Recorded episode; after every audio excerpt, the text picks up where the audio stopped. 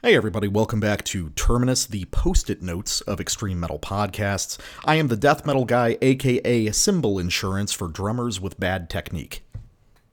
And I am Hyper Shaman, aka Clawhammer.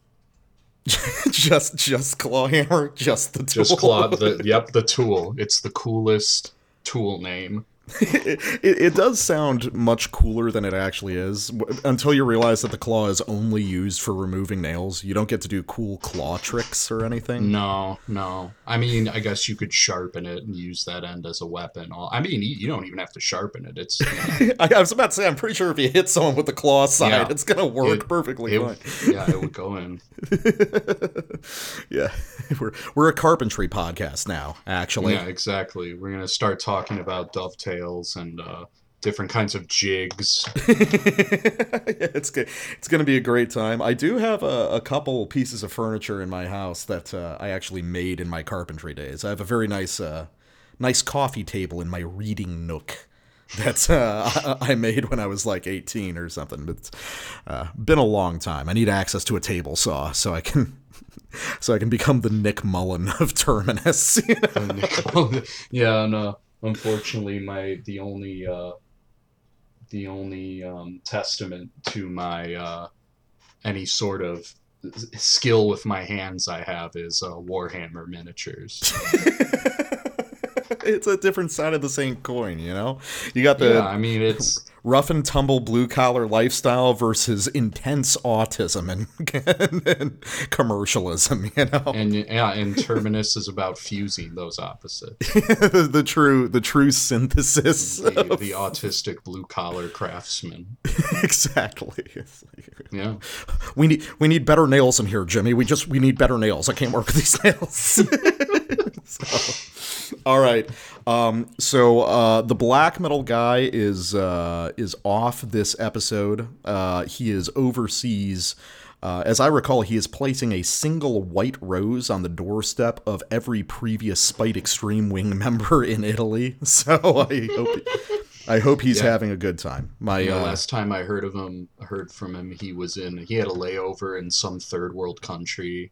I think he said it was called the Netherlands. Oh man, I've heard about that. That was the one where the Belgians had a colony and they were cutting off people's hands, right? Yeah, horrific. Truly terrible.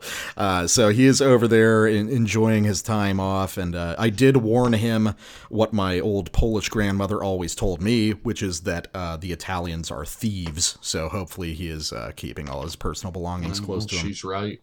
She is right. Oh, God rest your soul, Georgianne. Oh my God, I have a friend. His girlfriend's grandmother is like born and raised, lived in Ukraine for like 60 years. Mm-hmm. And they moved into a townhouse, and like across the road there was some like apartment complex, and her grandmother was like, there's Mexicans over there. No, I think she said like there's brown people over there or something. As like a why would you move here? There's brown people across the road. That's what I liked about my grandma. You know, she came over when she was really young. I mean, she was off the boat when she was probably like 6 or 8 years old. But that's one of the last vestiges of like intra-European like intense xenophobia. Well, it's like it's what Nick has said in the Discord that like French people hate anyone that lives like more than 20 miles from them. Yeah, exactly. It's like my grandma was classic Euro experience. My grandma was like a Chicago Polak, so she was always like warning me about the Lithuanians and stuff, and I was like Grandma, I live in Florida. There's no one from the Baltics there. It's wild how many like well, and not even just Baltics. There's a lot of Balkan people in Chicago, like Serbians. My dad's stepfather was this big Serbian man who was like a car salesman and may or may not have been involved in organized crime. So that's my only frame of reference for Serbian Americans. That's that probably a solid frame of reference. Yeah, I mean, you know what? You have to make money somehow. Yeah. So, speaking of making money and speaking of Nick talking in the Discord about French xenophobia, if you want to support Terminus in a fuller, more turgid manner, an easy way to do that is to follow us on social media. You can follow me, the Death Metal Guy, on Facebook at Terminus Podcast, or you can follow the now absent Black Metal Guy on Instagram at Terminus Extreme Metal. Although technically, you are following our very own harried intern Hyper Shaman, who recently took over handling the majority of our correspondence there. There were too many messages. We need a middleman to filter through it. And yeah, I mean, I already let the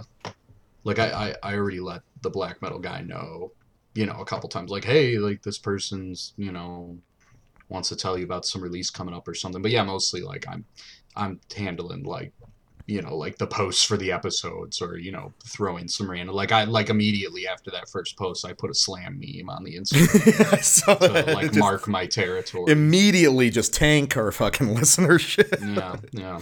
But so yeah, you can follow us on social media at those platforms, and maybe I'll get a Friendster or a Dig account in there too. Is Google Plus still a thing? Google Plus has been gone for a long time.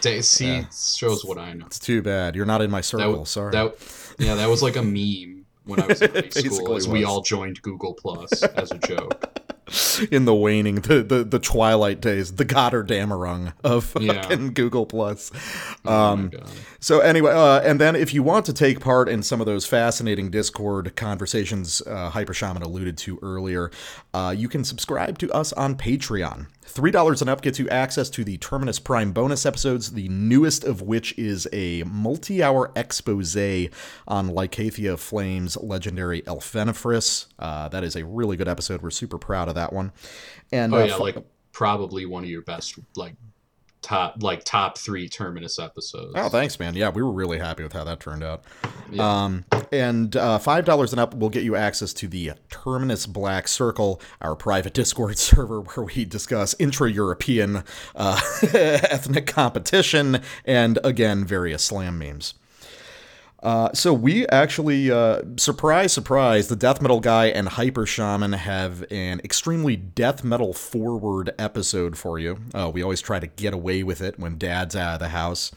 But for our little starter review, before we get into the meat of the episode, I wanted to bring up a record that I stumbled across completely randomly.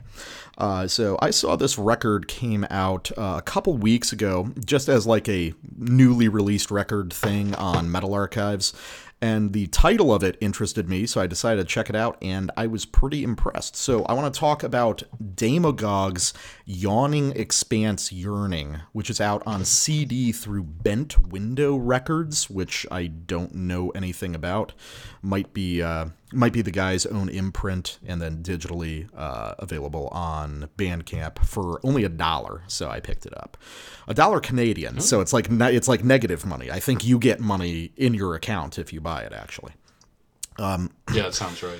So something I've been hearing some people talk about lately, or a term of art that I'm starting to get seen thrown around, is post-death metal. Have you seen people saying that lately?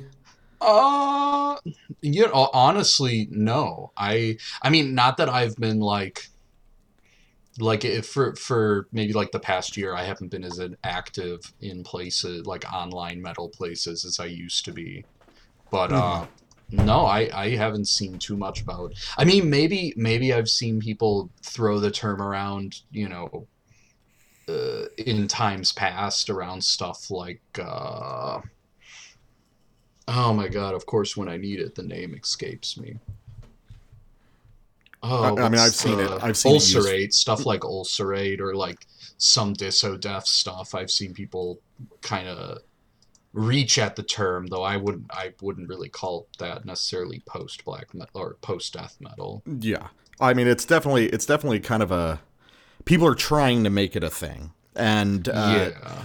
I am, of course, as a traditional reactionary metalhead, not super into it, but Certain stuff as of late has been making me consider whether it might be a valid idea. And this Demagogue record really kind of pushes toward territory where that might make sense as a descriptor. So I guess the easiest way to describe this is this follows actually pretty closely in the footsteps of something like Astral Tomb. The record that they released earlier this year is still one of my favorites of the year, and I think it's a huge step forward for sort of like dissonant or weird death metal. And there's also, there's a lot of Portal on this. There's touches of sort of orthodox ideas just through the sort of like odd, dissonant, arpeggiated sections. And a little bit of that Ad Nauseum record from last year, just in like the very deliberately considered weirdness of the whole thing.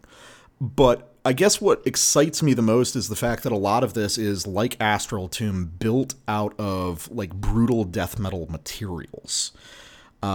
So with that in mind, let's listen to a track, the opening of a track called Globular Forms Emanating Twixt the Lips of Space. And I'm wondering what this guy's listening to, because I can hear like gravitational distortion or cuff or dripping, you know, some of the classic like weirdo, spacey, brutal death stuff, but let's give it a shot, and I want to know what you think of it. Yeah, I mean, any you know, ref just saying anything like it sounds like that Astral Tomb, I mean, I'm already excited.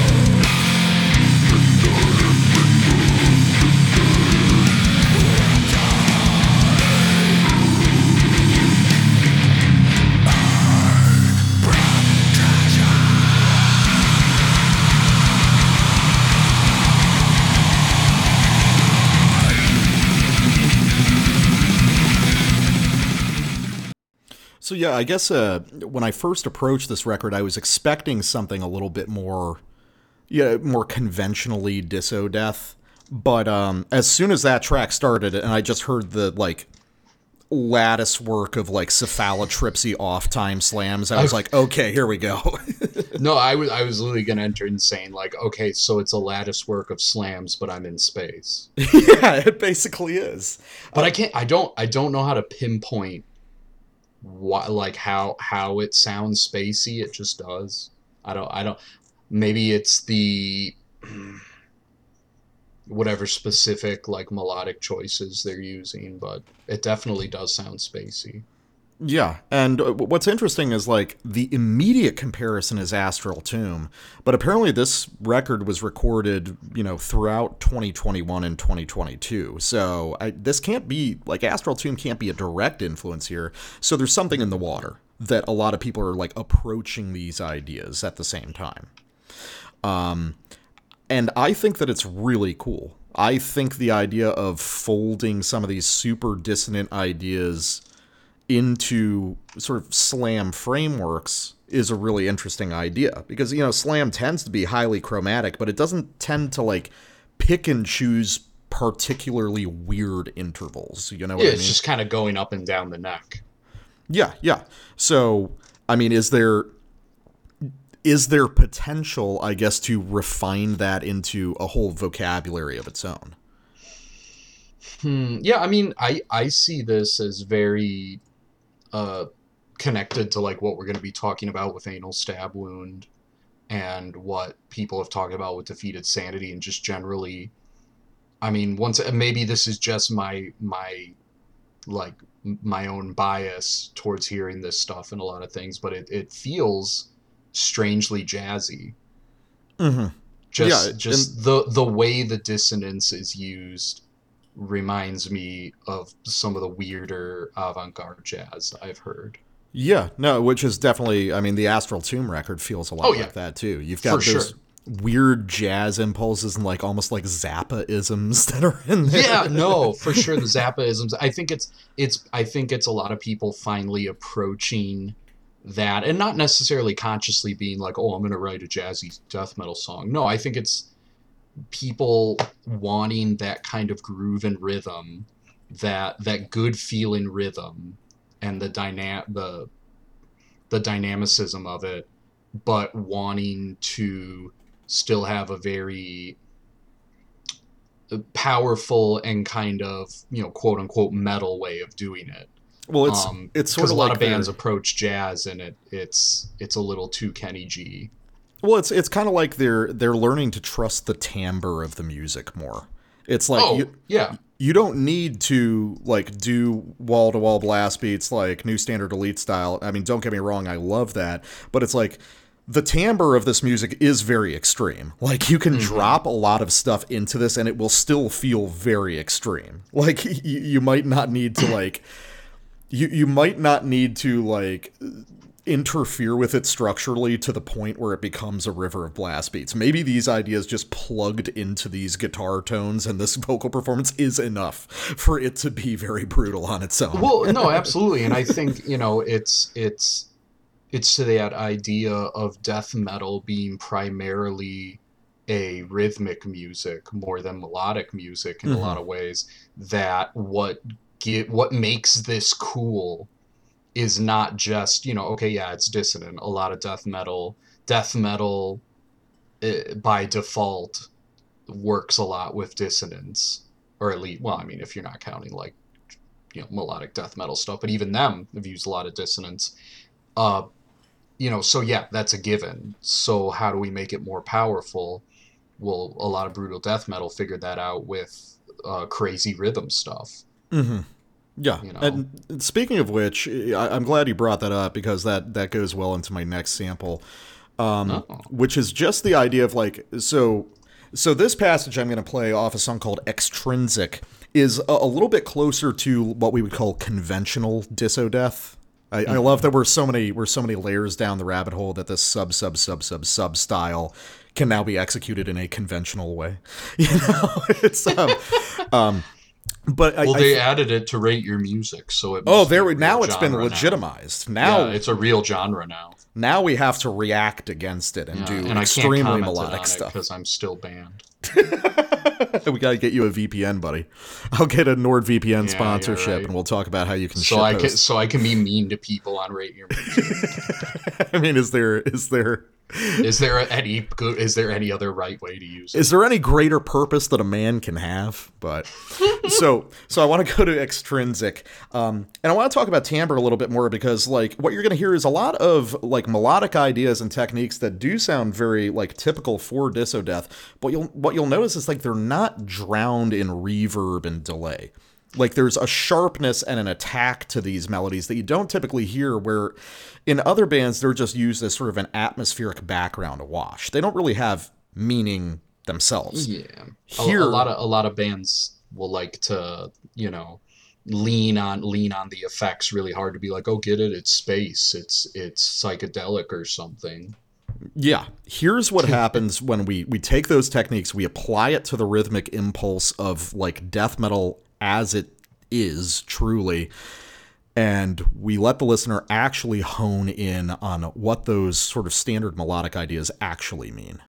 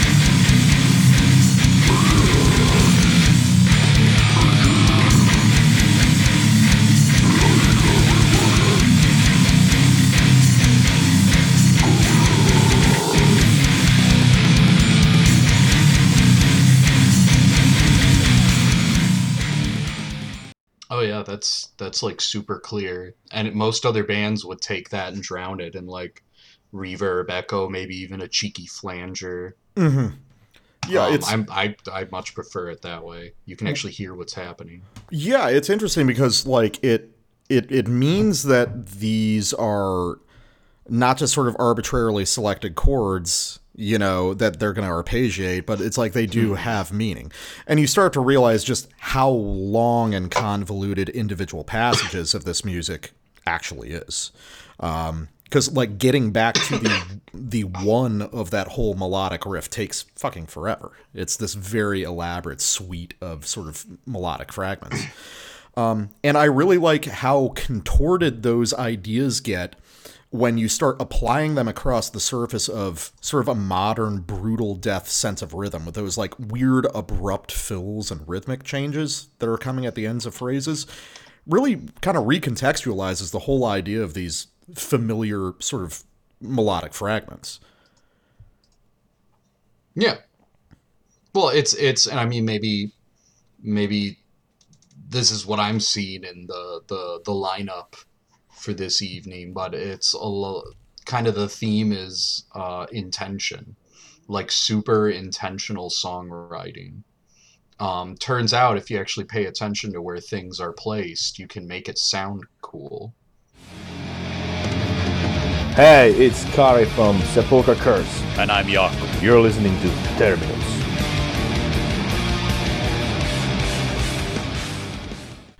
All right, we are back talking about our first full review of the night.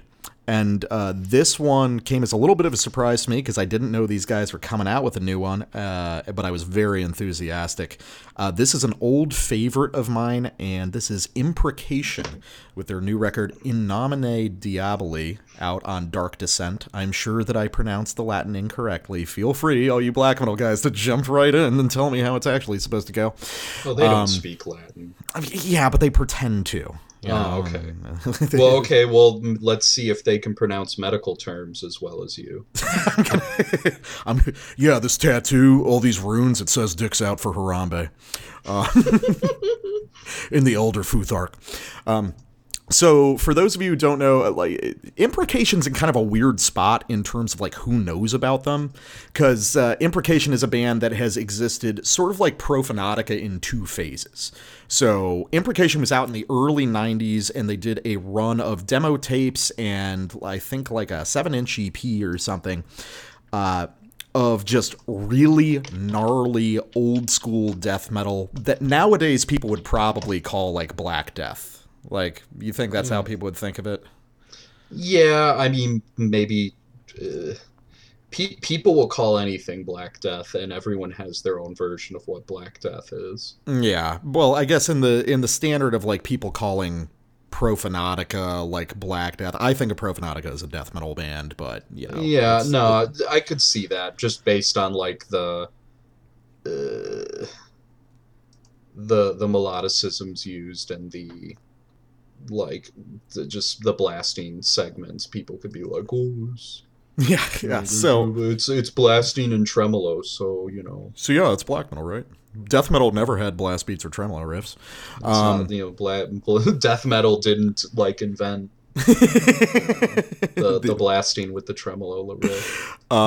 So anyway, yeah. So they released those tapes back in the early '90s, and it all came together on a compilation called Theurgia Goetia Summa. Which is like got pretty well known. And that was my first encounter with the band back in the day, was that comp, which is fucking phenomenal. Everybody should listen to that. And then Imprecation broke up for a bunch of years and got back together in the late 2000s, and only then started releasing full-length records. So the lineup's a little bit weird. At this point, it's only Dave, the vocalist, who's an original member, but the rest of the band is filled out with guys with a ton of history in the Texas scene. And more remarkably, they haven't lost a step. They did their first full-length coming back from the dead in 2013 called Satanae Tenebris Infinita, which was phenomenal. So was Damnatio ad Bestias. And now we've got In Nomine Diaboli. So trying to describe Imprecation's sound is kind of tricky because on one hand you have this like authentic, kind of scratchy, blasphemous old school death metal sound, heavily influenced by like Morbid Angel, old Incantation, you know, the sort of usual suspects you would have for that. But also there's this big hit of like TXDM, which is like not a term that people really think of anymore. This sort of groove oriented style of Texas death metal that's kind of comparable to a lot of New York death metal. And that has always permeated their sound of, you would have these, you know, blistering passages of sort of like Altars of Madness era Morbid Angel or early Profanatica, like blasting and tremolo riffing, dissolving into these really heavy, brutish sort of groove passages, kind of ahead of their time in a way. And that all comes together phenomenally well on this new record. But Hyper Shaman, we were talking before we got on, you say that Imprecation was something you picked up a little bit later, but apparently you've been a fan for a while too. So what are your initial impressions of this one? Yeah, I mean, this was something like when I was first like just scouring for any and all lesser known death metal from like the 90s. I picked up on that compilation, really enjoyed it, but like I don't think I got why it was special until more recently, going back and going like, wow, this is actually, you know, way better than a lot of the other stuff that tries to do it like this. And I mean, I guess I didn't even think of Texas, you know, with them. I didn't even know they were from Texas actually until like now. I don't know why I never bothered to look. I always kind of trace their lineage more to like New York, which I guess has a lot in common, because I thought of it things like Baphomet and Banished, or like Morpheus Descends. Mm-hmm. Yeah. Maybe like Rottrevore. Rottrevore was Pennsylvania. Close enough. Pennsylvania was part of the whole extent. Yeah, New York metropolitan area. Yeah. So you take a census of death metal bands, the Pennsylvania ones count for New York citizens. Yeah, so. But there was like a period of time when I was just super into any like like mid-tempo 90s death metal stuff that was a lot more chuggy. Mm-hmm. And this kind of fell in there, but yeah, with a lot more tremolo than you might expect stuff. So I guess that kind of comes more from like Incantation, stuff like that. But yeah, to me, listening to this newest album, I've been really dissatisfied, maybe even a little offended by just the quality of a lot of like quote-unquote OSDM that comes out. I mean, with a lot of the main offenders being bands coming from this label, Dark Descent, or $20 Spin, where they just like have what I've seen other people online use this term, and I like to use it too, is the non-riff. It's kind of you're playing you're just kind of playing notes, and it kind of it's like, okay, well, we're just going to like do a death metal riff, and you just kind of like throw some notes together without like really thinking about like what is it, like the movement up and down, the is it expressing used. Anything? Yeah, or is there intention? And I mean, like bands, like I wrote in the notes, bands that come to mind right away are like Necrod or Tomb Mold for mm-hmm. me. I've noticed a lot of that. They're just like playing. They're playing in death metal minor. They're just playing in the scale. Yeah, they're playing what they think death metal is, and like especially there was whatever the newest Necrod record. Like I went to listen to it. I'm like this. I'm just like incredibly. This is like draining. How boring this is. To me. And then I'm listening to this, and I'm like, okay, we have some of the same ideas. We're doing like mid-tempo chugs, slower doomier stuff, and blasts. We're kind of having that full spectrum of tempo, but the riffs have power because they have direction and intention. And like, you know, this is like the Color Theory of death metal intervals. Yeah, where they're placing them next to each other in ways that make the riff set. I mean, musicians, composers have been working, you know, on ideas of phrases, how to start a phrase, end a phrase, things to put in the middle. I mean, the riff is the phrase of metal. Mm-hmm. It's just musical phrasing. And there are ways to write a phrase that sound satisfying to the ear. There's ways to do them where it just sounds like nothing. There's ways to end it with dissonance or consonance to pull it into the next phrase or to end the sequence of phrases. And like that, I mean, yeah, okay, oh, music theory, bunch of, you know, college nerds, you know, this is metal. Okay, but you still have to think about that stuff, because sound is objective. You know, the way musical notes sound next to each other, on top of each other in harmony, or next to each other in melody, it's objective. It's not making an argument, it just is. So like, you still have to pay attention to that stuff. You know, you don't have to go take a music theory class, but you should still listen to what you're writing and be like, huh, is this satisfying? Mm-hmm. And I think these guys are. And whether you know it or not, that stuff's always operating in the background. You've grown up. Yeah, because it has to. Yeah, you've grown up around all these sounds your whole life. You've internalized them without even realizing it. Yeah, so. I mean, there is a, like, musical language to every culture that we speak, whether we know it or not. Yeah, exactly. Unless you're completely tone deaf, and I do know someone who is. So.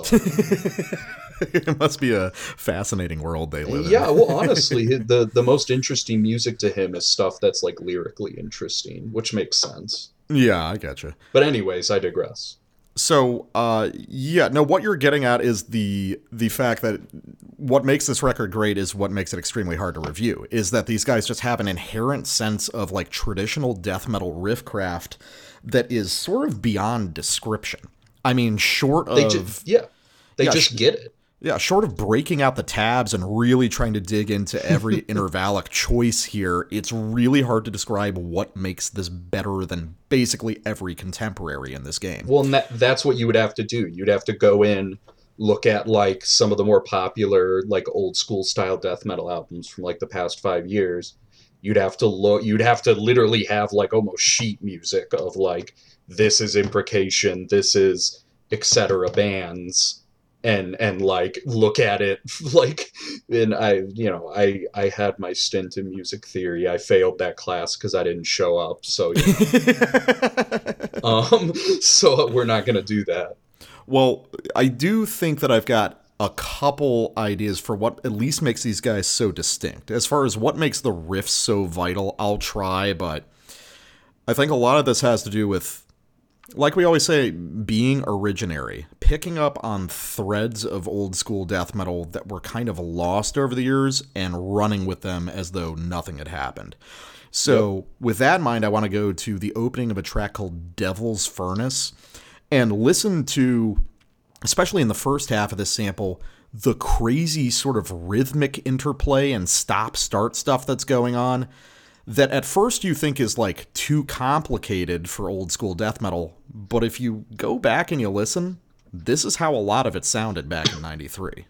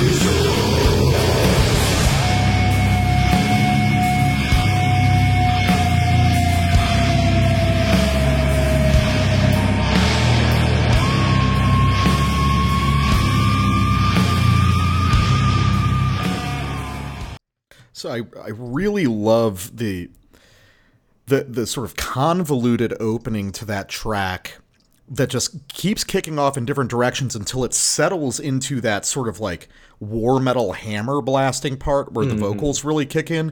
And the thing is, there's like a full tempo shift at that moment. It's not a cut time or double time fake out. There's a full tempo adjustment that occurs in that moment. So between that and the kind of weird rhythmic redirection stuff early on, you think of those as like modern techniques. But if you're sincerely listening to sort of like weirder, like B and C tier death metal from the early 90s, like if you're listening to the Resurrection album or something, Embalmed Existence, you'll hear stuff like that. I mean, this is like the platonic ideal of like all that.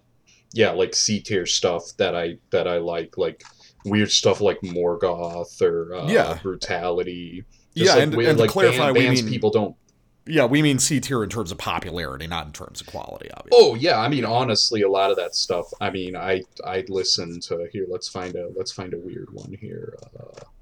I'd listen to Infected Virulence, more than I listen to like. I can't even remember the name of the band. I don't care about it that much. It's from your, one of those ones people care about by you, Obituary. Oh yeah. Nobody listens to Obituary. Only Pantera fans listen to Obituary anymore. And I'm a Pantera fan, and I don't even listen to Obituary. Right. So I guess what I really like here is the idea that these guys are accessing the current. I mean, I'm beating a dead horse here, but it's like the current wave of like OSDM revivalism is so fucking reductive, and OSDM is a term that now means like sweet death plus obituary or maybe autopsy. Or something. Everything is blocky. Everything is 4/4. Everything's based off of some idea of groove with the occasional blast and trum passage to remind you that you're listening to a death metal band. It has, you know, a 20th of the breadth of what old school death metal actually offered. Imprecation are a band who were there for it, you know, who were informed by that stuff. These people, they want to play death metal, and to them, death metal is a very specific cross section of the sound that it's like the cultural meme right now of death metal is only encompasses like a quarter of the entire spectrum. Yeah, exactly. And the other thing that's interesting is that like this song and really all the songs are structurally kind of convoluted and interesting, but really like riff to riff, this is very simple music. And that's a combination. It doesn't leap a lot. Like it purposely has like a small amount of physical room that these notes are in. Like he's not, the guitarist is not jumping up and down the scale. Yes, it's very deliberately constricted, and so all the excitement that really occurs is a matter of like these abrupt transitions and their ability to kind of like spin out into a different idea very rapidly. It's like these are guys who have absorbed modern death metal technique but are applying it to the limitations that old school death metal had, which is sort of why one thing that I really like about this record and this song in particular is that it always operates sort of at this like no man's land tempo. It's always like a low mid or a mid fast. It's like, yeah, I love that. Especially the fastest stuff tends to be like, it's a little bit too slow for a blast beat, but it's a little bit too fast for a thrash beat. So you've got this sort of uneasy realm of tempos that it exists in, which is where a lot of old school death metal lived, because we just weren't that fucking fast back then. It was that weird mid tempo. I mean, there was a period of time where I was eating up any little weirdo band from US and Europe that was like living in that zone. Like, what was on? And this was a band, they actually just released something too, like Viogression from my neck of the woods. Oh, yeah. You've like, and they just released a new album. It's pretty good. I like it. You know, it's cool to see like Imprecation, these old bands being like, okay, like they still have it. Yeah, and they're sticking with it. They're not attempting to update in some obvious way. Because they know what they like. They know what they want to play, and that what they want to play is death metal. Exactly. So, what have you got? Yeah, so as like I was saying earlier, you know, like with the tempos, they I mean basically they're just showing at any tempo they go. They keep the riffs, what I like to say, non-spaghettied. So they're not like all over the place. They're keeping the riffs tight. They're keeping the riffs like they have a logic to it, but still keeping the rhythmic dynamicism too. So I thought a good cross section of this is Ars Goetia, the third song.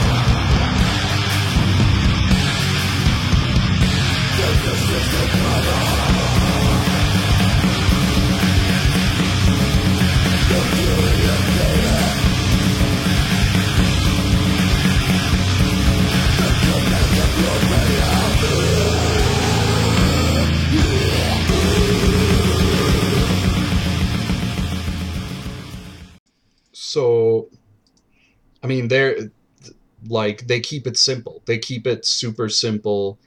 They pretty much repeat like one or two riffs, mostly just like one riff for like each tempo there. Mm-hmm. But it's like very powerful. And I think also what helps with that is this drummer. I was just about to look him up. I really like this drummer. Well, like, unfortunately, he passed away last year, apparently. Oh, Jesus. Yeah, I guess he recorded this with him and passed away, but I guess they were able to keep his drum tracks. Man. That's too bad. I mean, yeah, wow, that really sucks. Yeah. No, but his performance is pretty outstanding on this. Like, just the way, like, I feel, just to go back to, nowadays, old school death metal, a lot of the drummers tend to act fairly passively. They kind of stick in a lot of holding patterns. Mm-hmm. This guy, he accents, he interplays. He is like, he's essentially acting like doing the rhythms of a second guitarist for this guitarist. Yeah, I think they have to, but a lot of modern death metal, the drums feel sort of reactive, Yeah. It's like this is much more engaged with the music around it than a lot of modern stuff. This guy's going right alongside. Yeah. He is playing with this guitarist. And this might be a little bit left field, but something I'm starting to hear now is like the influence, I think, of sort of like proto death grind stuff. Like, for some reason, like listening to some of those riffs, like Impetigo jumped out to me. Yeah, I mean, maybe like that last rip at the end where there's like, yeah, those primitive sort of like circular riffs, those like fragmentary ones. That's a super like Impetigo thing. Because another thing I was thinking of, like that churn. Yeah, that constant like that weird like cement mixer thing that all those bands. Yeah, totally. No, I could see that. And another thing that I was thinking of that might be a big influence here is Infester. Just more in terms of just like the mood, the usage of keyboards periodically, some of the weird rhythmic ideas and like the kind of doom inflection at certain parts. I could see that being a big one. Yeah, it's like thick and infernal. Yeah, and then you've also got the relation to the grindy stuff because the Infester guys are related to the meat shits. Interesting cross-section of ideas here. Yeah, no, I totally hear the Infester stuff. Yeah. So I want to play a song. We're going to play the whole thing because it's pretty short. Like most of the songs on this record are very compact. Like there's a lot of just like 2-3-minute songs in and out. Not a ton of time needed to expand on these ideas. But here's where I want to get into the specifically Texan quality of this stuff, which you identified as like NYDM, and you're not really wrong because like there is such a close relationship between those ideas. Yeah, it's just the beefier kind of groovier stuff. I mean, in my younger years, I kind of thought of it almost like, oh, it's like kind of more hardcore related, but I think that's very true in the case of like the New York bands. It's for clear, sure. Yeah, it's clear that Internal Bleeding and stuff we're listening to tons of hardcore. In Texas, I think it mostly just comes internally from death metal because there wasn't just a Texas thing. Yeah, there wasn't this like super prime. Of course, there were hardcore bands in Texas, but it wasn't nearly as prominent as it wasn't like a big scene. Yeah, yeah, and it did. And if it was, it didn't like New York hardcore. When you say that to people who know, like they think of a certain sound. Yeah, exactly. So I want to go to Forward the Spears, where we're going to hear just like a riff, a verse riff that is just such a giant bulldozer groove riff. You almost think, well, dude, this has to be a modern thing. But no, dude, go back to like early mid-90s Texas death metal. You're going to hear this shit all over the place. Mm-hmm.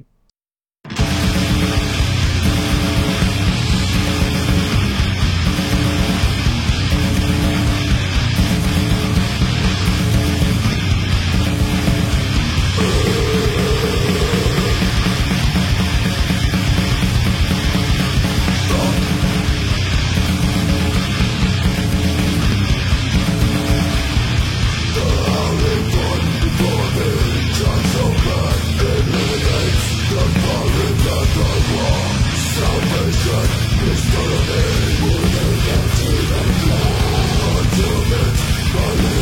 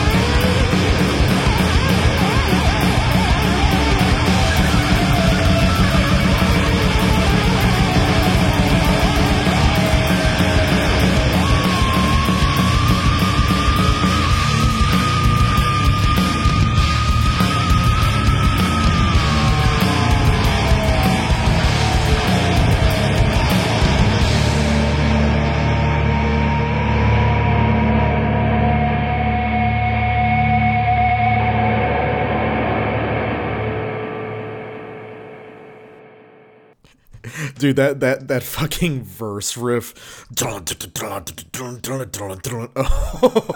dude. No, yeah, that's the kind of chug that I look for. I mean, I almost even with that hear some like Midwest stuff like Jungle Rod or Morta Skuld. Oh yeah, well that would definitely be a connection. Is like I definitely like the Chicago, Ohio guys. There was a pipeline between them and Texas, so.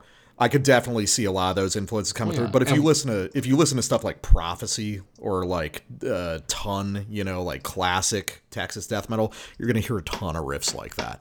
And I mean, even you have like modern dudes bringing stuff like that, like 200 Stab Wounds, like that's kind of their wheelhouse. Yeah, just the idea of like, oh well, what if we actually had mosh riffs in death metal again? Again. No, and that's the key word is again. Like they were there. I don't want people acting. You know? Yeah, like come on. Well, yeah, it was territory ceded to hardcore for no reason whatsoever. Because there was a period of time where like the most moshable stuff was attributed to like maybe slam, and slam was a dirty word that people turned their noses up at. Yeah, well, and not it's that also, we want those people listening to slam anyway. I'm taking my hammer and going home. Exactly. But so yeah, and also I really like how he bites the vocal rhythm from Morbid Angel Summoning Redemption. No, I saw you mention that. Yeah, it's so awesome. And that's another thing is like if they're like obviously there's a ton of old Morbid Angel on this, but there's a lot of the groove riffs are very like Gateways to Annihilation, which I thought was interesting. The whole vibe of this record really is like, I mean, we've talked about this on the show, especially when it's older bands coming back. You know, a sign that they're serious about it is that. One, it still sounds authentically old school. It still sounds authentically like the band, but it also sounds like they didn't stop listening to music in the intervening period, you know? Yeah. Like, this is a record that sounds like guys who are committed to their style, but have been taking note of what's been going on and have, you know, really assimilated the best parts of the modern death metal that they do like and used it to further their purpose of doing this sort of like old school blasphemous style. Yeah.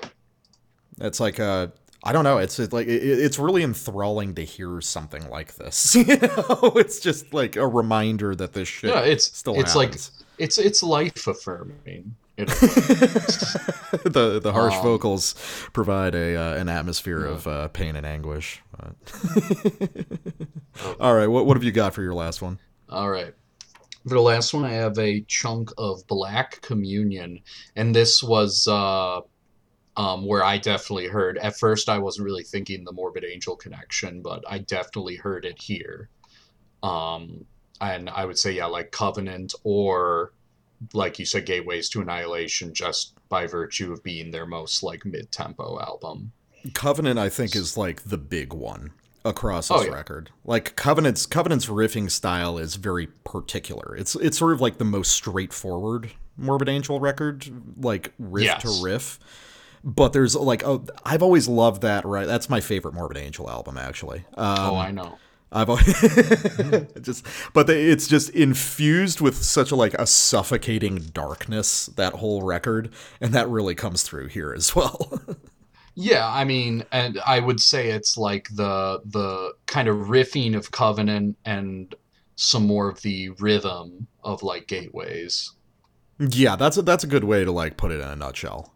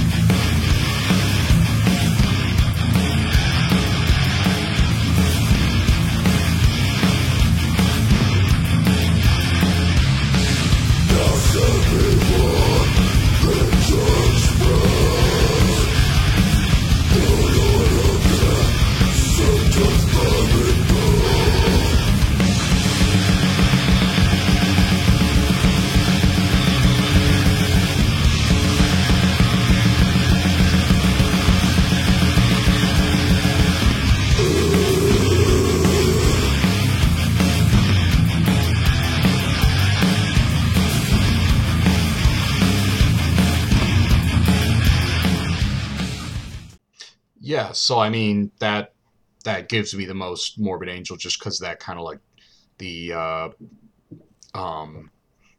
way those riffs they don't end the way you think they're gonna end. They kind of do a little trail off at the end, very very Azektote-esque.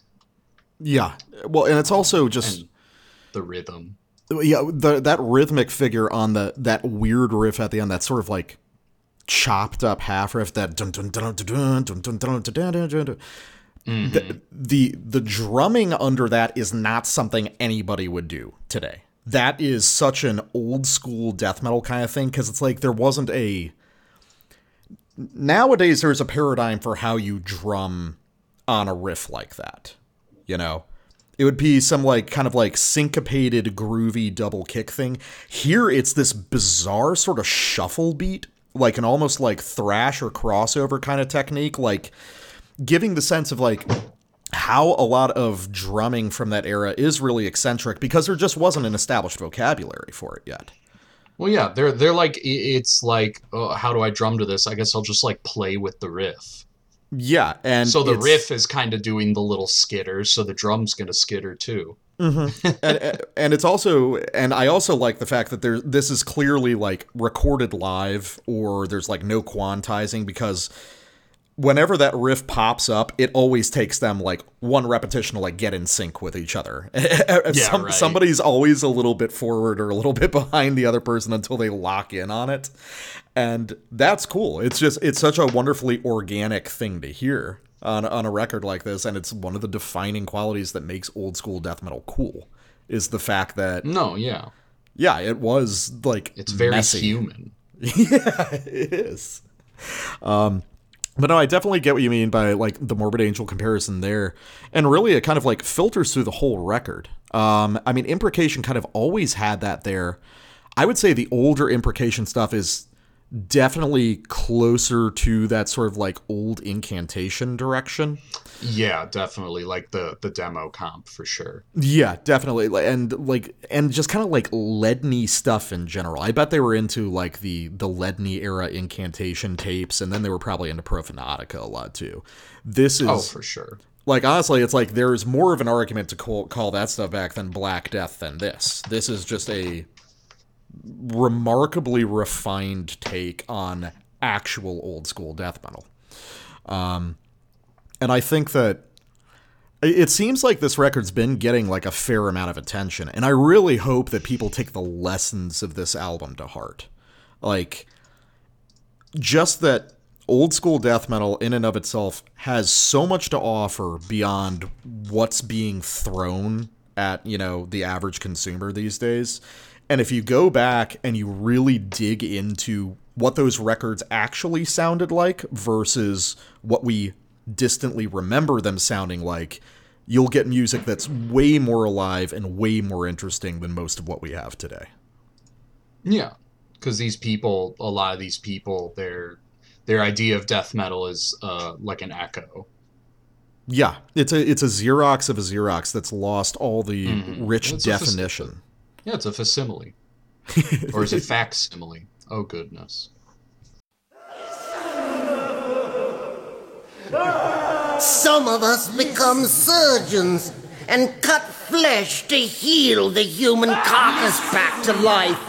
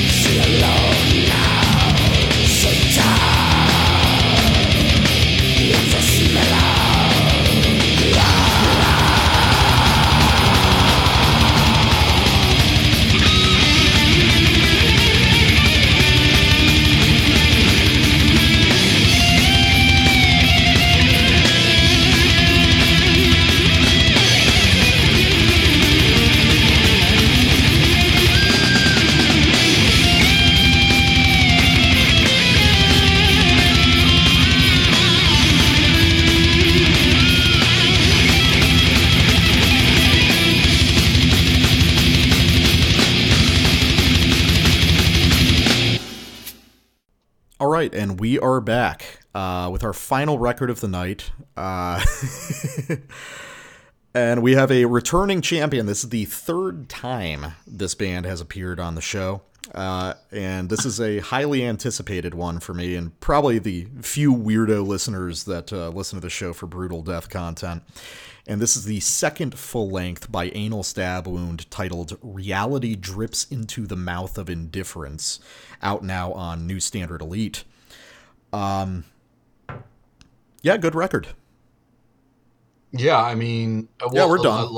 Yeah, like I said, just play the outro. Just play the album now, and we're done.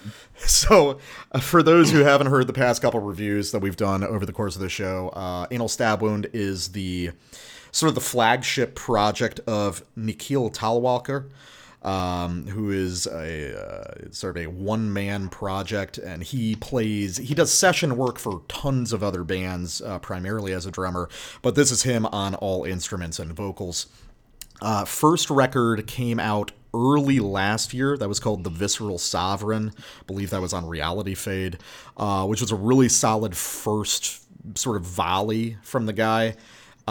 Definitely different in style, a little bit more conventional brutal death metal, but definitely with indications of where he would go. I'm guessing that was a really long record. I'm guessing that was a lot of sort of stored up material, all kind of making its appearance at the same time. Then after that, earlier this year was... late last year was Abstraction Bathes in Sunlight, which was an EP kind of previewing the new direction of the band. And then Reality Drips Into the Mouth of Indifference, today's record, is basically the flagship, like announcing, okay, this is what Anal Stab Wound is going to be doing from here out. I think we can probably assume this is the direction he's going to carry on in. And that direction is...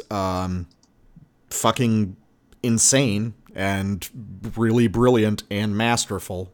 For those of you who don't know, one of the big deals about this project and Nikhil in general is that he is, at the time of this recording, he is 17. I believe the very first Anal Stab Wound record came out when he was just about to turn 16.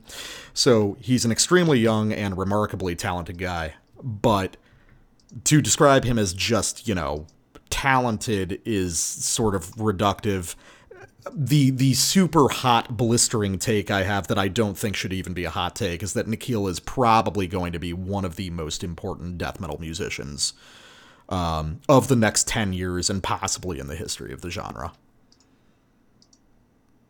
Yeah, I mean, I don't think anyone has gotten it like he gets it. I don't think there's anybody who shows so much development between releases and really just on a purely technical level, there's probably less than 20 people in death metal that are competing with him on any given instrument, and probably nobody that competes with him on all of them at once. No, yeah, I mean, it's an amazing aptitude.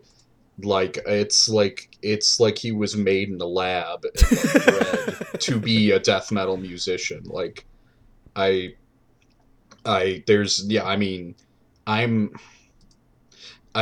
grown over, I tried to stay away from the idea of like celebrity worship and like looking up to figures. But I mean, I never thought I'd be sitting here saying that one of the people I respect most in music is a teenager. And I do. I respect him a ton. Like, this is... Yeah, Nikhil is our collective son, and we will die to protect him. Oh, yeah, protect Nikhil at all costs. At all costs. We are all proud of you, Nikhil. He is never allowed to find out about girls. Like, he cannot. He's going to live a life of death metal monkhood in the mountains somewhere. Okay, so Reality Drips Into the Mouth of Indifference. So the style of this record was kind of announced by the previous EP. But now we've moved fully into the territory that Anal Stab Wound is probably going to pursue for the future. The primary influence... by far on this is going to be the last couple records by Defeated Sanity. who we were talking about a bit before the episode, should be understood to be in the pantheon of like death metal classics at this point. Defeated Sanity are just one of the most important death metal bands, full stop. Nikhil is taking that idea of extremely deeply jazz-informed brutal death metal and is sprinting down the fucking road with it. I don't think there's going to be a record as like sort of mind-bending and challenging as this one is, which is interesting because it's also remarkably listenable for just how complicated it is. Yeah, this like on for how complicated it was. Yeah, this was, I went into this just from a couple of the like samples from before it was released. Thinking like, oh, this, you know, this is going to be a real thinker, real, you know, sitting down, chin planted on fist. But like I the first time I listened to this, it was like on a pleasant fall drive.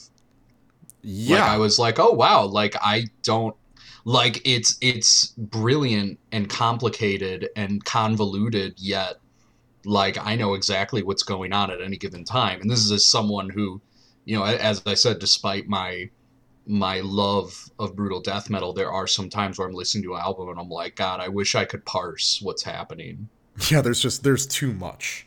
But like this, like I can mentally separate the individual instruments like as I listen to it, which is why like that like doesn't happen for me with brutal death metal, where I can like focus in on individual instruments.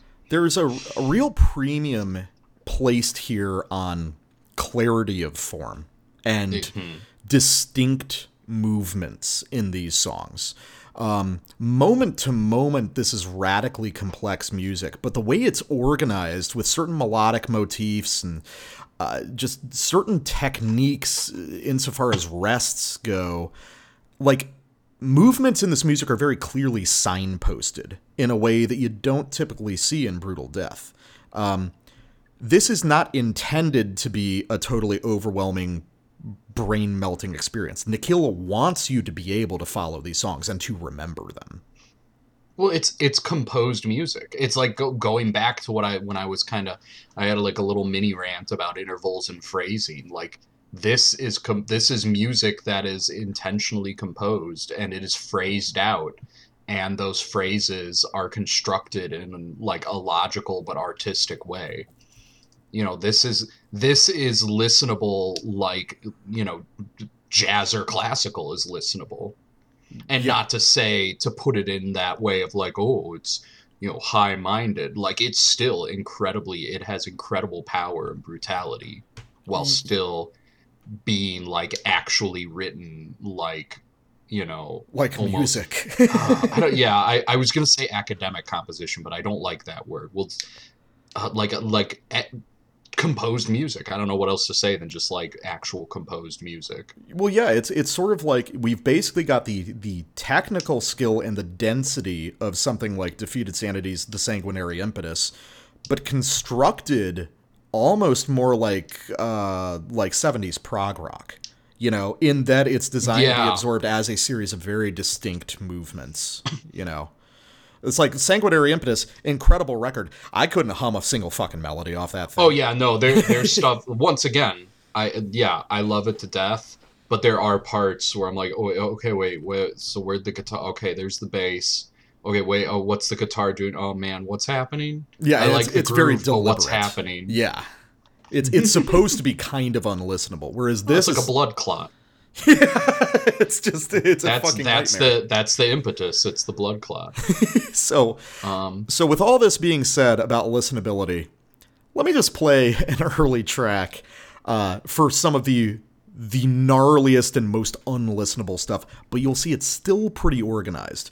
We're going to listen to a whole song called Imprisoned in the Multi-Womb, and this is one of the tracks that Nikhil has provided a full playthrough of on, I believe, all instruments, or maybe it's just guitar. I'll have to go back. But after I saw this, I believe that I told him that I'm not his friend anymore because it made me too sad to realize how bad I am at everything that I do. So let's just listen to this track and we'll have fun.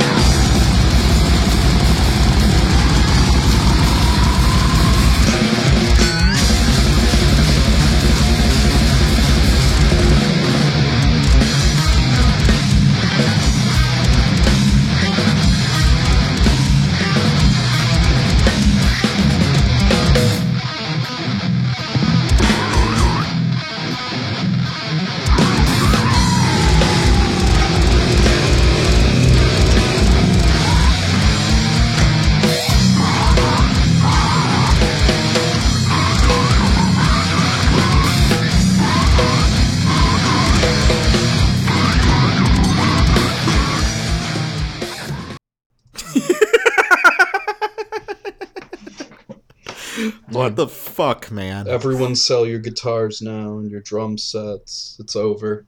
I'm not usually the guy that's like, oh man, this guy's so much better than me, I want to quit. But when Nikhil plays, like, I kind of feel that way. I'm just when like... it's like, God, the way... and it's like, the... This isn't even the kind of thing I want to do on guitar, but I'm still mad. You know? Yeah. And I mean, this is like... This music makes... It doesn't, like, make you want to move. It, like, makes your body move. Yeah, like, that's one thing. This has such a rhythm to it. That's one thing I was going to say is, like, the crazy thing is, like, for all the insane technical flourishes, that song, that little 2-minute song, is dominated by just a giant mosh riff. Well, and that's, like, and I'll get into this more later, like, as someone who... I guess I haven't touched this stuff in a long time, but as a former jazz musician, I haven't touched this stuff in a while. I've been clean for a while. As a former jazz musician, someone by virtue of what I did for school, spent a lot of time around jazz musicians. The best jazz is primarily a rhythmic music. Like, the melody is important, but what's even more important is how that melody is moving. And that, a lot like brutal death metal, sometimes it's more important about the direction of that melody than the melody itself. And it makes you move. Like, it's hard to not, like, groove with it. Mm-hmm. And, like, stuff like Defeated Sanity and now Anal Stab Wound with this, it, like, makes your body move. It compels you. Yeah, it's moved by the music. That's the important thing, is like a lot of highly technical brutal death metal really kind of loses its, like, visceral physicality. This doesn't. It gets robotic. Yeah, you know, even. Oh God. Oh no, you go ahead. But it's just that idea of, like, the mechanical process. That's, like, its own kind of wing of brutal death. Yeah. Yeah, the idea, like, of the highly mechanical shit versus this, which is so feel based. Yeah, and I mean, and it's not even just the brutal death, like, a lot of, like, tech death bands that may openly say that, like, oh, we listen to a lot of jazz, or we're into jazz, or we're, like, jazzy tech death. They don't get it. No, they don't. They really don't, and... Because they're, I think in a lot of cases, they're choosing the wrong jazz. No, exactly. And I think that you've tapped, I mean, in your notes, you tapped into a bunch of stuff that's, like... The brutal death metal, jazz for brutal death metal, the jazz that should be employed, you agree and I agree and most people seem to agree, is basically like Peter Brotzmann, front and center. Yeah, it's like it's like Euro free jazz, the very, very physical, visceral, and I mean not even just Euro, like stuff like I've always been a huge fan of Charles Mingus. Mingus loves his rhythms, and as I think you've said on the show before, like that's the metalhead's jazz guy. Oh yeah, no, I remember I was talking at one point where when I was getting into jazz initially, and people were talking about, you know, difficult, like, advanced jazz records, they were talking about, like, Mingus's Saint and the Black Sinner Lady. No, yeah. Dude, which is an incredible record, but it was also extremely approachable as a metalhead because we're used to that sort of, like, grinding texture and dissonance and stuff. It just makes sense. Yeah, like, no. The stuff like the Black Saint and the Sinner Lady, maybe like Mingus, that is, yes, mm-hmm. It is his name 5 times in a row. That, like, period... Like it like if you listen to extreme metal, like the texture, the rhythm, you know it already. Yeah, and it's very clear that Nikhil knows and appreciates all that stuff. But I'm also wondering where some of the other metal stuff is coming in, because it's Defeated Sanity is front and center. I also think it's like the self-titled Cryptopsy record, just because like certain little guitar runs he's doing have that like deliberately obnoxious atonal quality to him, just the little like transitional phrases and stuff. Mm. And then I don't know if he's listening to a lot of like sort of avant hardcore stuff, but I mean, a lot of this kind of sounds like Car Bomb in certain moments. Oh yeah. The like hyper linear drumming, the very mm-hmm. weird sort of chord clusters and shit. I think I could definitely see that being something that if he's not into, he probably would be really into. And it definitely sounds like something that could have an inflection on this music. But I mean, ultimately, just a lot of this comes down to a massive appreciation of both brutal death metal and serious jazz. Yeah. And that leads to my first sample, which basically I don't even need to say the notes afterwards. I can just say we already covered some of this. I just say literally just like imagine in your mind that instead of guitar and bass, like it's just like some sort of horns. And this will literally just be a, like avant-garde jazz song. This is A Twitching in the Clouds.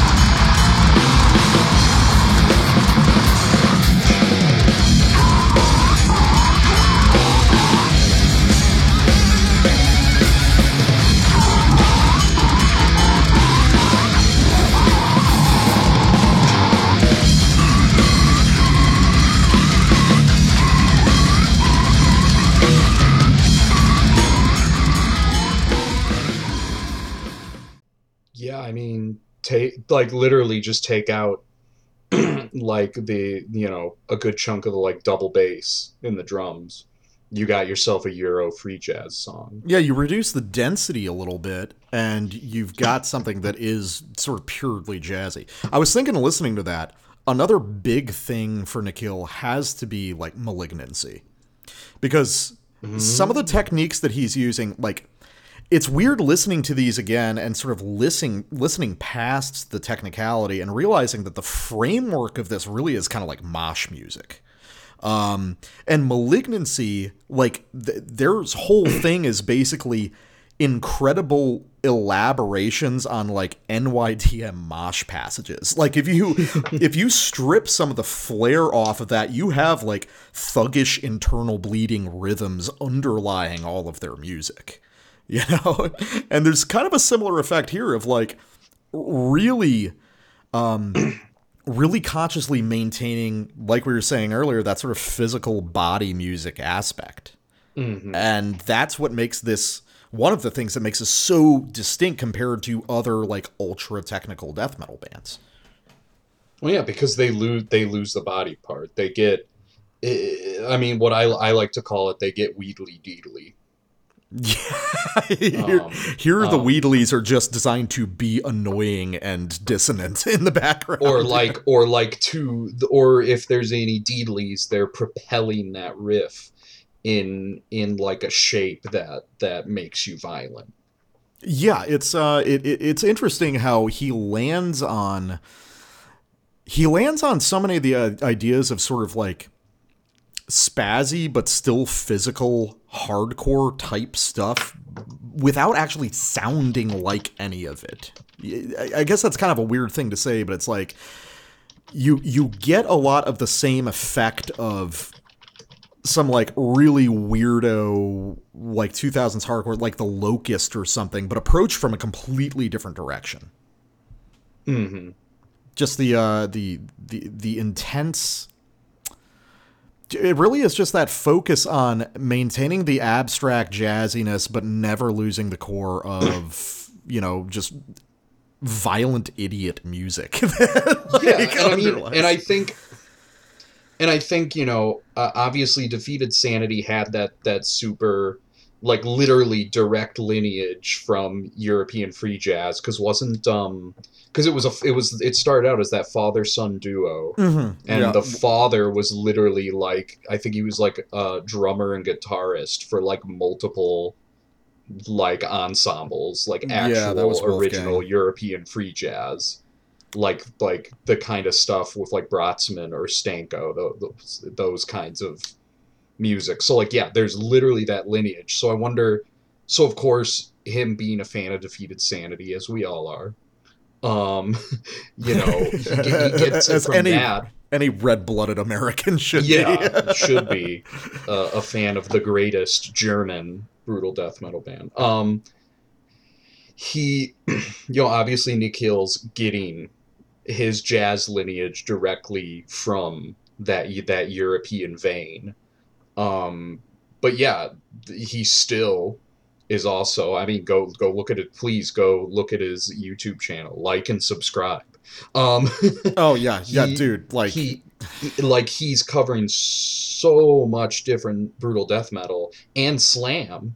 He's got slam in there too. You know, he has that appreciation for the full spectrum of brutal death metal with this jazz angle. So of course he's gonna want to bring in that physicality, that groove, that thick body.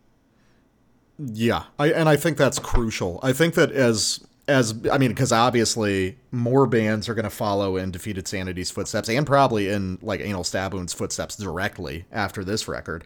And I think that's going to be the most important thing to keep in mind, is that if you lose the fact that this is centered on being death metal, you've lost the entire essence of the music. Yeah, it's you can get tech, but keep your head out of your ass. Yeah, and there's ways to.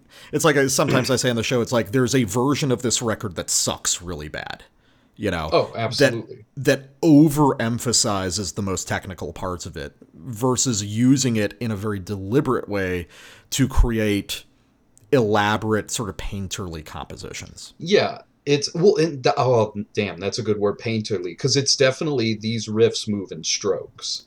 Mm-hmm. There's a forward motion to a lot of these riffs that are dipping down, dipping up. It's and they're swinging the music in a direction. they're oddly languid sometimes. A mm-hmm. lot of these riffs, it's like this doesn't have like that pointillistic effect that you get from something flow. Like Neoplasia. Yeah, there's a real flow. There's like a delicacy. It's like it's the world's most delicate brutal death.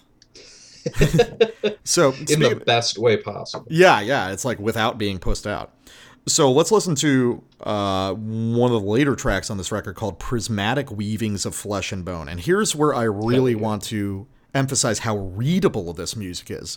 So you're going to listen to, there's going to be a ton of technical flourishes. Don't even worry about those. They're sick, but they're the cherry on top.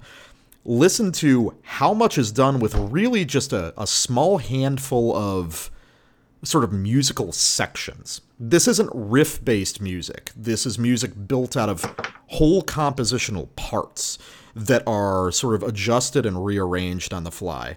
And I think this song in particular indicates something really special, not just about Nikhil, but about the whole direction this music can go in, where you can employ all this incredibly advanced technique without losing fundamental songwriting chops in the process.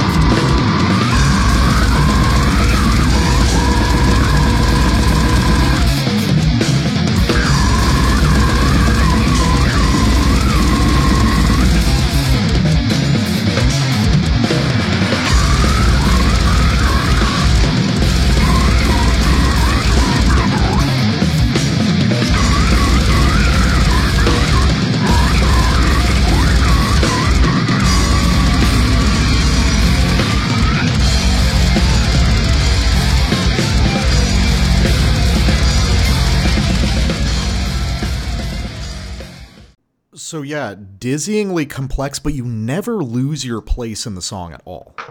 No, it's like I can actually follow the 16 note runs and like remember them. Yeah, because they're well, yeah, there's definitely been an effort, I think, on his part to not overcomplicate it. Because you can, you know, there's kind of a difference between complexity and complication. These are not complicated songs, even though they're very complex. Like there's certain reflexes. The sense that you get off this record is that Nikhil is not really trying to be excessively technical. Like, the technicality is a natural outgrowth of the songs that he wanted to write, but he has very little concern with, like, deliberately impressing you. You know what I mean? No, he's trying to paint his picture. That's all he's trying to do. It just requires a lot of colors, some of which you're not going to be familiar with. Yeah. Yeah, and, like, that's part of, like, real dedicated artistry is you don't compromise your idea. You don't compromise the picture in your head. You use whatever tools necessary to create that vision. Yeah. And if that, you know, but you don't need to use more than necessary. Yeah, because as you said, he's not out here to be like, ooh, look how many notes I can play in this period of time. Well, there's one thing that I would point to as evidence of that is, like, there's versions of this record where every time he does one of those little dissonant fills, they would be changing up the notation, like, arbitrarily, so that it's different every time. And it's like, oh, that means there's more content to this song, and it's more technical. Whereas Nikhil is like, okay, the dissonant flourish is there to serve a purpose. It's not, you know, something you listen for on its own. It has a functional purpose. So it's fine to do it the same way every time. You don't need to do, like, an elaborate variation of it every time. Yeah, do you write a comma different every time? Yeah, exactly. Your sentence. It's a musical punctuation, and why change it when it's already like it? The tool is made to serve its purpose. Why are you going to change the tool every time? Exactly. And you can also tell that in the way that he's using those motifs to signpost changes in movements, like that harmonized riff fragment he keeps coming back to, that da da da da da da.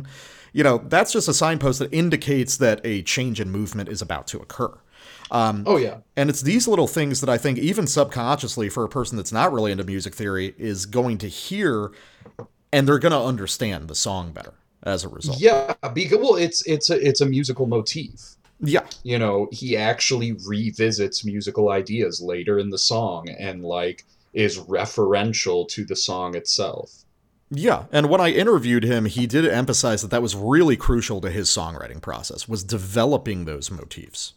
And that's like those. Yeah, and that's like real, like that's like real composer shit right there. Yeah, like you're not gonna see that in your average Joe brutal death metal. Well, I think we're starting to see more of it. I think that just over the past couple years, like.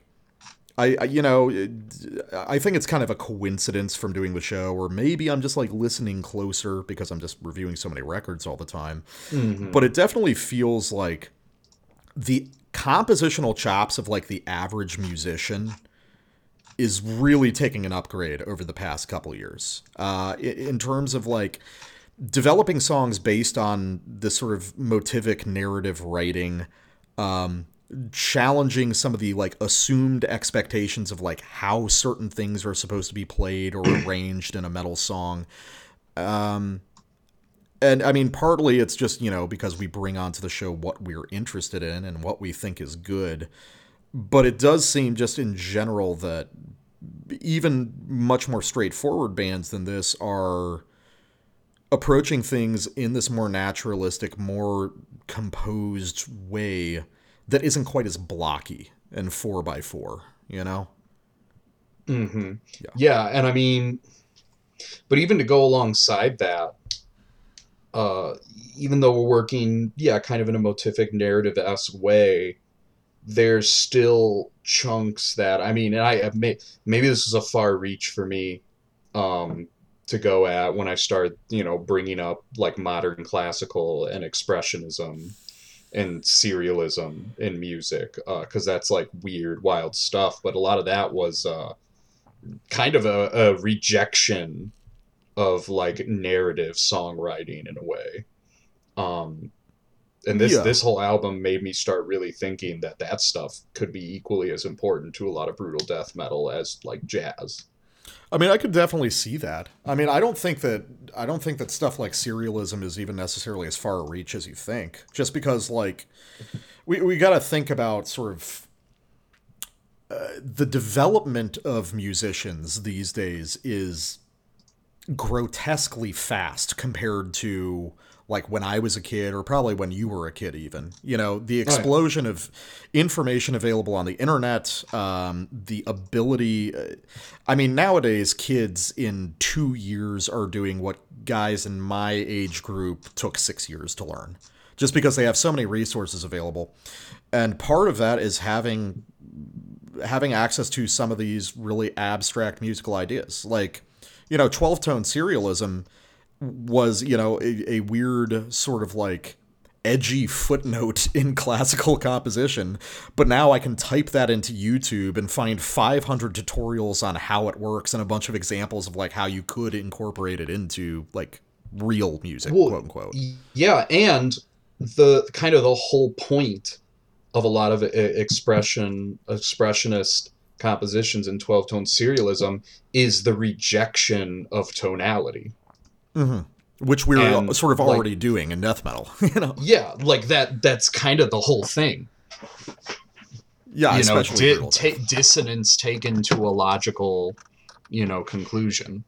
Yeah, and I think that it's totally plausible to see. I mean, I've seen Nikhil cover all kinds of like crazy jazz fusion stuff and other kinds of music, so I could totally see him like throwing in some like 12-tone stuff as like a private joke to himself, you know? I mean, and here's the thing, it would sound, no one would know. Yeah, it would sound absolutely at home. It's like Oscar Ortega is probably accidentally doing 12-tone stuff all the time. Yeah.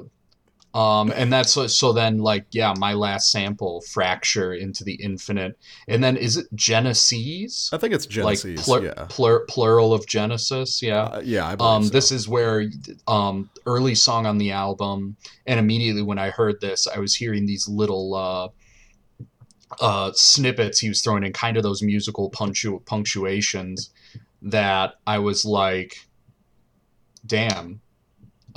Schoenberg would have liked Slam.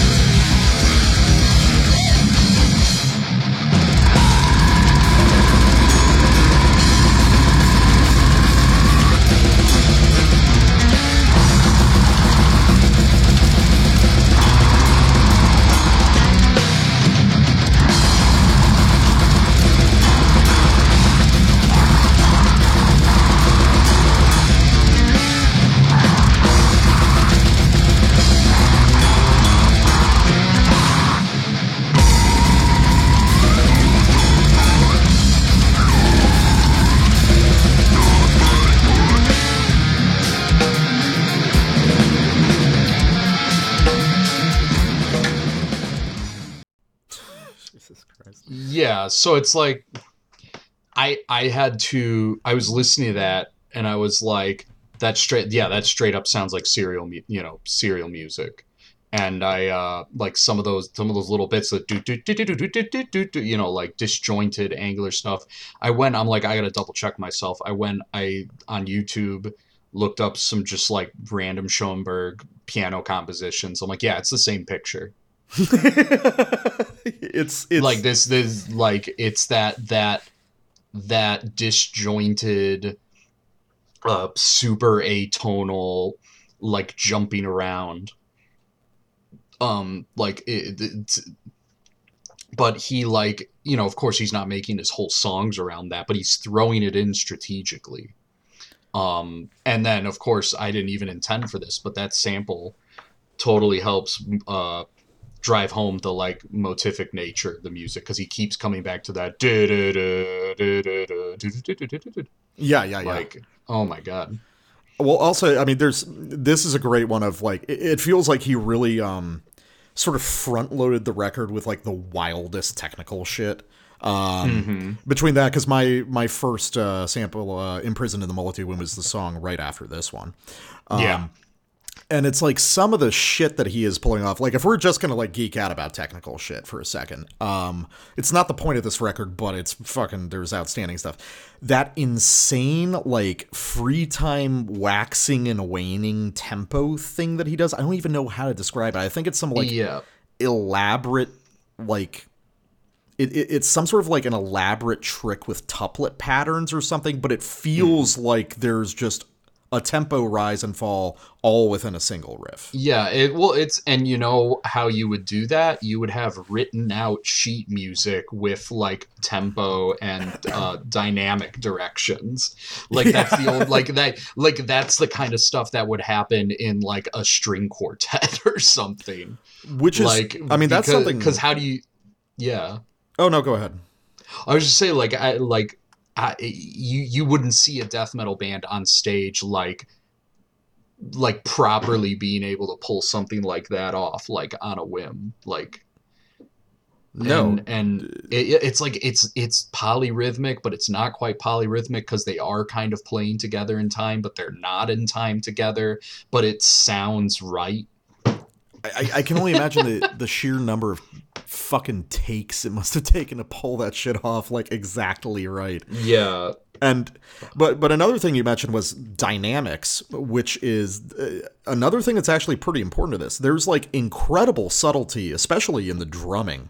In a lot of the more open jazzy passages, there was a part that I forgot to mention on Prismatic Weavings of just this like broken up sort of stop-start riff with this convoluted shuffle beat where Nikhil's tucking in all these little like quiet ghost notes on the snare almost in an improvisatory way, but every time they revisit it he manages to do it the same way again. And it's unbelievable the amount of depth in every single thing that happens across this record. Like the amount of consideration and honestly, maybe the thing that amazes me most about this, and this isn't necessarily about his age, but like the patience required to make this music. God. Imagine the amount of failure that had to go along creating this. The trial and error. This like fractal process of like plotting these songs out moment by moment, and then the even more arduous process of like having to lay it all down exactly right, because this is the kind of music where if you're a 30-second note off, everything fucking falls apart. It's like the amount of dedication necessary to pull something like this off as just one guy is maybe the most admirable thing of all. Well, yeah, it's like I know I do, and I'm sure you do too. I think we like to think we're, very dedicated to death metal and huge fans of it. But I don't think anyone could be more dedicated than Nick Hill. He lives this.